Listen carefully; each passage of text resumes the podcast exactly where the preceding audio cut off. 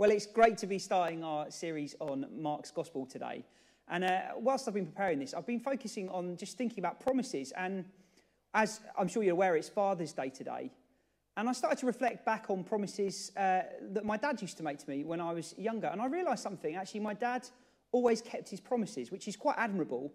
Um, and it's something that I think I've taken uh, to do myself with my own children. i am very keen to make sure that if I promise something to them, that I deliver on the promise.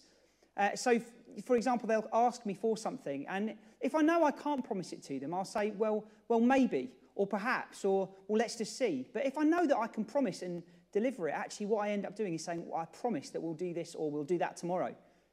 Promises are really, really important things. I think that that really sad phrase, you know, promises are there to be broken, just says a lot about how we feel about promises. Promises get broken often. Um, but in my heart, to want to demonstrate something to my children about promises being kept, it's actually wanting to demonstrate something about the heart of God. You see, God is a promise keeper. We sing that line in that song Waymaker God is a promise keeper. Um, and, uh, but for many of us, I'm, I'm aware that actually Father's Day is a day when we reflect on maybe not having a great dad, or maybe not even having a dad at all. Maybe we've grown up in an environment where promises were never kept. Maybe actually we've grown up in an environment where uh, the, the promises uh, made to us were never delivered upon. And I think actually, as we turn to the Bible and as we reflect on the promises of God, we must take away our, our mindset of human fathers and we need to focus again on, on God, who is the best father there possibly could be, the one who always keeps his promises. And Mark's gospel is a book that demonstrates that God keeps his promises. And so, that one, you know, that's not the reason why we're looking through it, but it's definitely a reason to read it. We can see that God keeps his promises as we read through Mark's gospel together. Let me just, before I carry on this train of thought about, about promises, let me just give you a little bit of a background to Mark's gospel, which is where we're going to be now until September, and we're going to work through it chronologically. So it'd help if I gave a little bit of background to that before I move on. So Mark's gospel was, uh, I think personally, was probably written by a, a friend of Peter's, a disciple of Peter's. You can read about it in 1 Peter 5. Uh, Peter talks about uh, my son Mark, which will most likely be a reference to one of his disciples or followers. So Mark writes this gospel down. And actually, when you look at Peter's own teaching of the gospel in Acts 2 or in Acts 10, what you'll see is that the chronology, chronology, chronology can't even say the word, the chronology of uh, Peter's understanding of the life of Jesus fits very closely to the Gospel of Mark. And so uh, some scholars think that Peter had a hand in writing the Gospel of Mark down. Mark's Gospel is also uh, most likely to have been the first gospel that was written down. It is the shortest gospel, and when you read Luke and Matthew, you will see that there's a lot of textual links between Matthew and Luke's gospel and Mark's, leading uh, some people, including myself, to believe that actually Mark was the basis for those other synoptic gospels. So Mark's gospel is really, really important. It's also important because, unlike the other gospels, it doesn't try and get into heavy theology. What it does is it just gives us a narrative picture of the life and ministry, death and resurrection of Jesus. So it's a great place for us to be focused on. It's a great place for us to look at what the gospel is and what the gospel's about as we encounter the narrative stories of Jesus and him encountering other people around Galilee and Jerusalem. So that's why we're looking at Mark, and that's why we're looking at Mark's gospel. But if I then go back to talk about promises and what, what, uh, what Mark was uh, uh, writing about, look, actually, in Mark 1, which is where we're going to be focused on today, what we see in Mark 1 is that actually the first words of Jesus are about fulfillment of promise. Let me just read you the two verses that I'm going to focus on today. So these two verses, they, they say this. It's verse 14 and 15. Now, after John was arrested, that's John the Baptist, Jesus came into Galilee proclaiming the gospel of God and saying, The time is fulfilled and the kingdom of God is at hand. Repent and believe in the gospel. So the first words of Jesus in the gospel of Mark are the time is fulfilled. The first words are about promise being fulfilled. The, the, the, rest of the introduction to Mark actually forms a prologue. So uh, verses uh, 1 through to uh, 13 actually form like a prologue to it, and we get the story of John the Baptist. We get Jesus' uh, journey into the wilderness, the temptation from Satan, and we get Jesus' uh, baptism. And those stories form a prologue to this moment when Jesus starts his ministry. And as we read here, Jesus has gone to Galilee. And so John is, uh, sorry, Mark is divided into three sections. We have the first section where Jesus is in Galilee. We have the second section where he travels to Jerusalem, and the third section which leads up to the events surrounding his death and resurrection. So the time is fulfilled. Jesus says, look, the time is fulfilled. What is, what's he talking about here? Well, as I kind of said in my devotional video this week, actually, Jesus is uh, pointing backwards to something that was uh, anticipated in the Old Testament. There was a growing sense of anticipation surrounding Jesus and surrounding the fact that there was going to be somebody who was going to turn up to free the Israelites from the captivity of other nations' rule over them. You see, for a long period of time, actually, the Israelites hadn't been in control of their own territory. The, the, the, situation was actually the best it had been in a long time under, under the, the Roman Empire. The Roman Empire allowed the Jews to be relatively self governing. They had Herod as their king, but yet effectively they were what's known as a vassal state. They were dependent on Rome for uh, laws being passed. They couldn't do anything outside of Rome's control. And so, for hundreds of years leading up to this point in time, actually, the Jewish people had been waiting to be, uh, for a king to arrive, a king who was going to liberate them from the rule and, uh, of the other nations around them, a king who was going to re establish Israel as a nation uh, in the region. They were waiting for this moment. And in fact, actually, when you go forward past the New Testament and look to AD 66 and the, the, the, the, the revolt in Jerusalem, actually, you see there was a political climate happening at the time of Jesus. There was a waiting and an anticipation that Messiah was going to arrive. But they were expecting an earthly ruler. They were, they were expecting somebody who was going to come in by force and bring their nation back, who was going to rule with justice like David, yes, but who was going to be an earthly king. They were not expecting a carpenter's son to turn up. They were not expecting a carpenter's son to turn up and say, Look, the time is fulfilled, the kingdom of God is at hand. Because basically, what he's saying is, Here I am, I'm the one, I'm the Messiah, I'm the one you've been waiting for. Even in that statement, he's pointing to himself as the person that they've been waiting for. It is no wonder then, as I go on to say later on, that they end up rejecting him. You see, Jesus didn't come to establish the kingdom of Israel, he came to establish the kingdom of God. He didn't come to mend the brokenness in Israel's kind of political system. He came to mend the brokenness in human hearts. He came to mend the brokenness between humans and gods. You look back at Old Testament prophecy after the event. You know, hindsight is a wonderful thing. So, you know, at the time, you can kind of understand why the Israelites didn't really see Jesus as the Messiah because, what they, because of what they were expecting. But when you look back on Old Testament prophecy, uh, from the point of view of knowing that it's fulfilled in Jesus, what you see is it's so clear that it's going to be somebody like Jesus turning up. You know, so for example, let me give you some different prophecies. So Isaiah 6, Isaiah 8, Isaiah 28, Isaiah 40, Isaiah 53. You've got Psalm 118, Psalm 110, Psalm 16, Psalm 22. They all point towards one who's going to come. And many of those verses actually point to one who's going to come and who's going to suffer, who's going to be rejected, who's going to have to actually carry the weight of sin upon himself. And they also point towards one who actually is God himself. You know, many of those verses seem to point somebody towards somebody who's not even, even just kind of human. He's more than that. Actually, they're pointing towards the fact that God steps in and solves the situation himself. So, you know, we look back on it and we go, well, it's definitely it's, it's Jesus. These, these prophecies are fulfilled in him. But at the time, the Israelites didn't understand that. They weren't aware of that. So the second thing Jesus says is he says this the kingdom is at hand. And you'll see the theme of the kingdom of God coming up again and again in Mark. You see it clearly. As we go through Mark, it, it is an important part of Jesus' teaching. His ministry is serving to inaugurate and start this kingdom. But what is the kingdom of God? So I, you know, look, I, I talk about the kingdom of God a lot. We, we, one of our kind of one of my mantras is that you know want people in the church to see themselves as carrying the kingdom of God to the world around them. But what does the kingdom even look like? Well, look, the kingdom is God's plan to fix what's been broken by human rejection of God. And this kingdom belongs to the one who steps into history to secure our freedom from sin. So it's a kingdom that belongs to the one who steps in to solve the problem. Jesus isn't just saying, therefore, that the kingdom of God is here. What he's actually proclaiming is the king is here. He's saying, Look, here I am, the king, I'm here. The kingdom of God is at hand. The king is right here in front of you. Here I am. Everyone, look at me. That's basically what he's saying. The kingdom demonstrates, you see, the heart and character of the king. So when we look at the kingdom of the United Kingdom and we think about uh, the changes over time since Queen Elizabeth's been in power, actually, a lot of the changes that have been made in terms of the fact that we are uh, a tolerant and diverse society, that actually we celebrate justice. There are a lot of those characteristics are, are her characteristics. And I think she's done a remarkable job as our queen and our monarch. And actually, when we look at God and we look at the kingdom of God, what we find is that the kingdom of God should represent the characteristics of the king who rules over it. So let me give you some characteristics of the king. Well, he's a king who loves justice and who loves mercy. He's a king who loves freedom and loves grace. He's a king who loves honor and generosity and equality.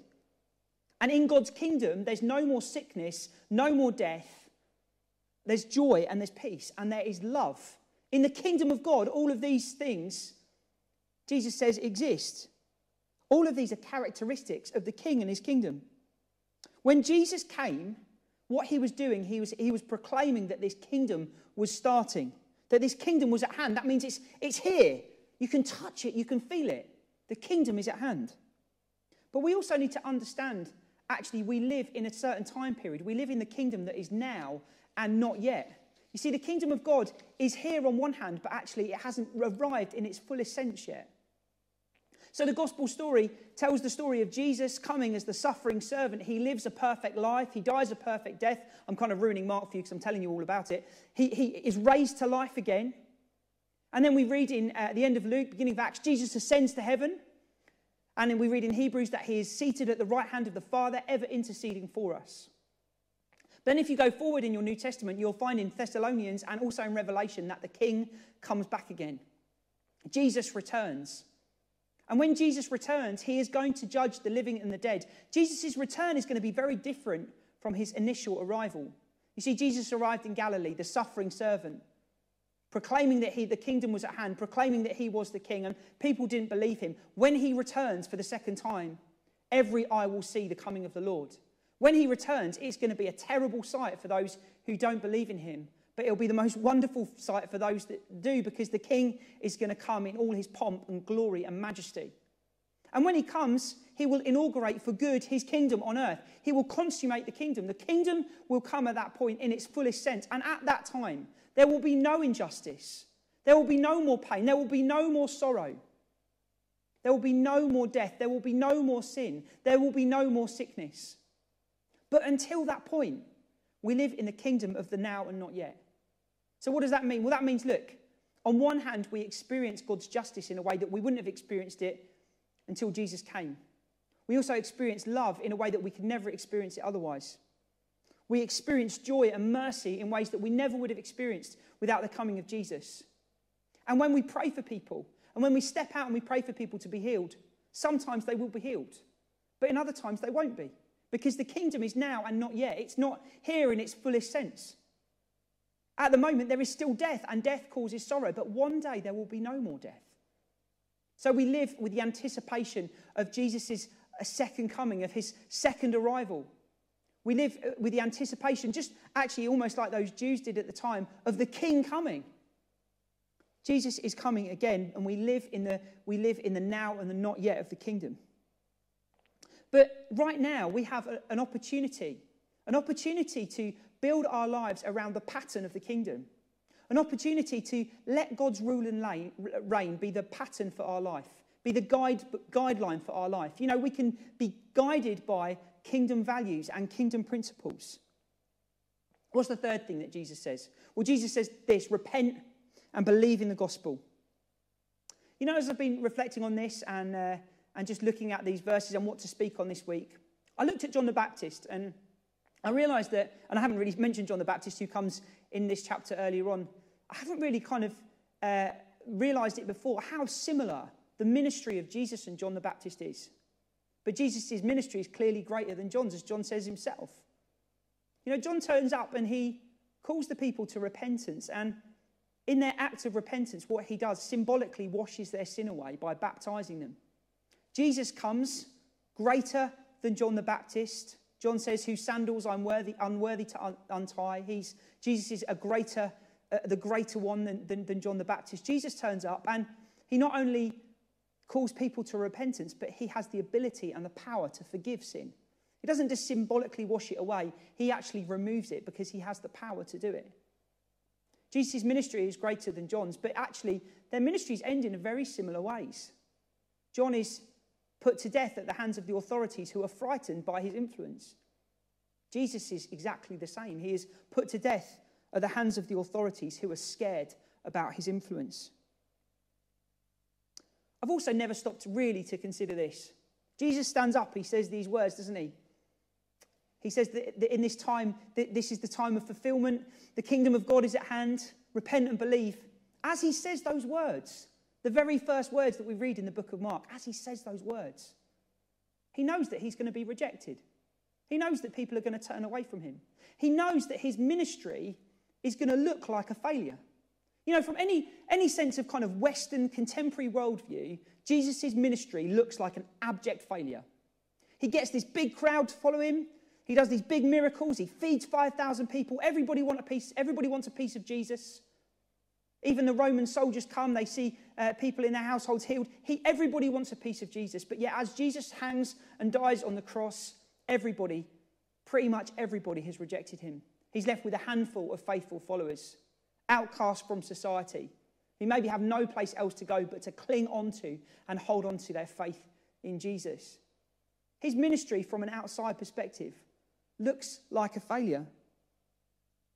You see, Jesus' Jesus's ministry is marked by rejection. He is the rejected one. He's the rejected one, but he knows, even as he's ministering, that that is happening to him. You go forward to Mark 12. Jesus quotes from Psalm 118, verse 22 The stone that the builders rejected has become the cornerstone. Jesus knows that he is going to be rejected. So, why does Jesus go through this? Why does Jesus go through this life of ministry, of uh, proclaiming the kingdom of God, of demonstrating it's at hand? He goes through this life of ministry, suffering and being rejected, so that you and I can know the kingdom now. Jesus' rejection and suffering is so that you and I can know acceptance from our sin. We can know acceptance and we can know the good of the kingdom. Jesus walks through life so that we might know these things. So, where does this leave us today? Well, look, actually, just like Jesus, if we proclaim the kingdom of God to people around us, if we choose to stand up for the kingdom and live in the good of the kingdom, we need to be prepared for something. We need to be prepared for the fact that rejection and suffering will come our way. You see, following the kingdom, following the kingdom and proclaiming the values of the kingdom to the culture around us and saying, no, that's, this is how God's kingdom looks like, will be costly to us. But you know, also the rewards are great. The rejection and suffering don't compare, you see, to the joy and benefits of knowing the King. You know, there's, there's that, there was a song that, that Matt Redman sung years ago Take the world, but give me Jesus. Take the world, but give me Jesus. Actually, as we walk through this life, as we walk through this life and we live in the good of the kingdom, we may well know the world rejecting us as we do that. We may know actually a sense of rejection as we stand up and say, I want to be counted for. I belong to the King of Kings and the Lord of Lords. As we do that, actually, we may find that there is a sense of um, rejection that we hit, but also we should know something else. We should know the joy and the peace of belonging to the King. You see, as God's children, we know a new identity. I've spoken about that before. As God's children, we know a Father who always delivers his promises. As God's children, we know approval. You see, you don't have to prove a thing to God.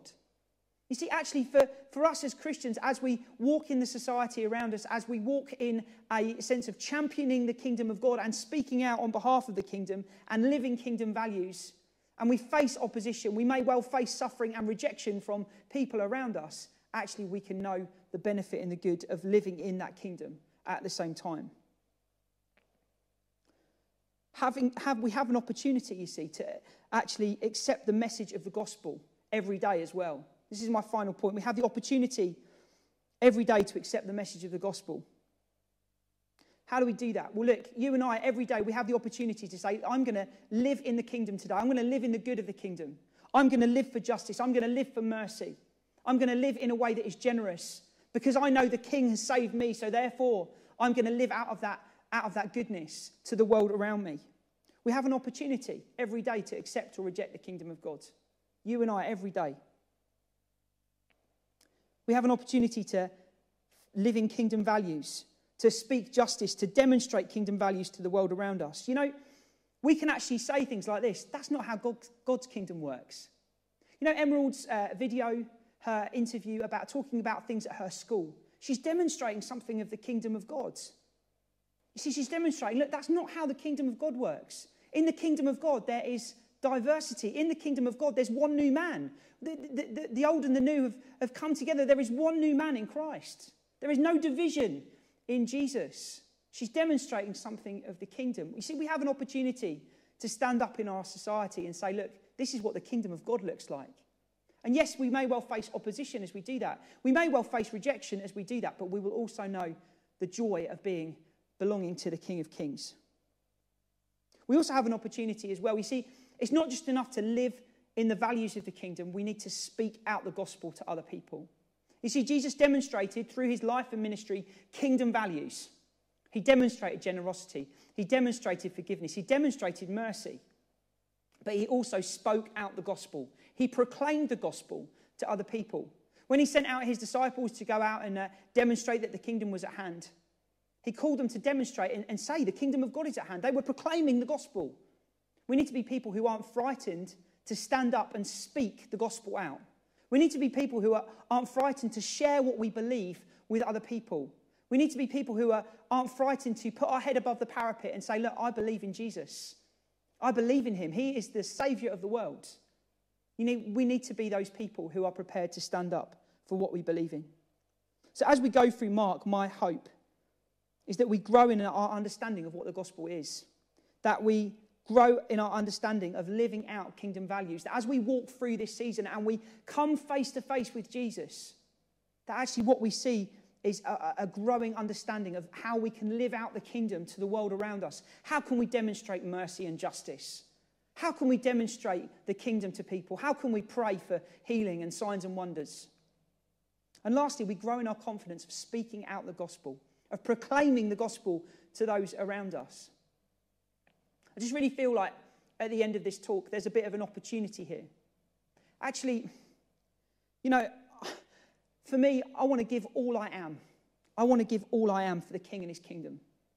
In my life, in my heart, everything that I want is just to give everything I have for the King and his kingdom. Whether that's my money, whether that's my time, every heart attitude, I want to give it over to him that he might have rule and reign in my life, that the king's kingdom might be filled into my life, might, that everything about my life might be about the kingdom of God, that might be about Jesus. There's an opportunity for us this morning to just give ourselves over again to the king and his kingdom. Maybe you've rejected the king and his kingdom this week. You see, even as Christians, we can believe in Jesus, we can believe that he is our savior, but at the same time, we can actually walk in a way that's different. We can kind of go, uh, every day that I live, I'm just going to kind of live in a different way. I'm just going to kind of reject that today and just do what I want to do. I think today, right now, there's an opportunity for each one of us just to say, look, Jesus, again, I'm going to give all I am for your king, for your kingship and your kingdom. I want to give everything I am again to you. Lord, you can take it all for me, from me. You know, following Jesus is costly. If you choose to follow Jesus, there is a cost attached to it.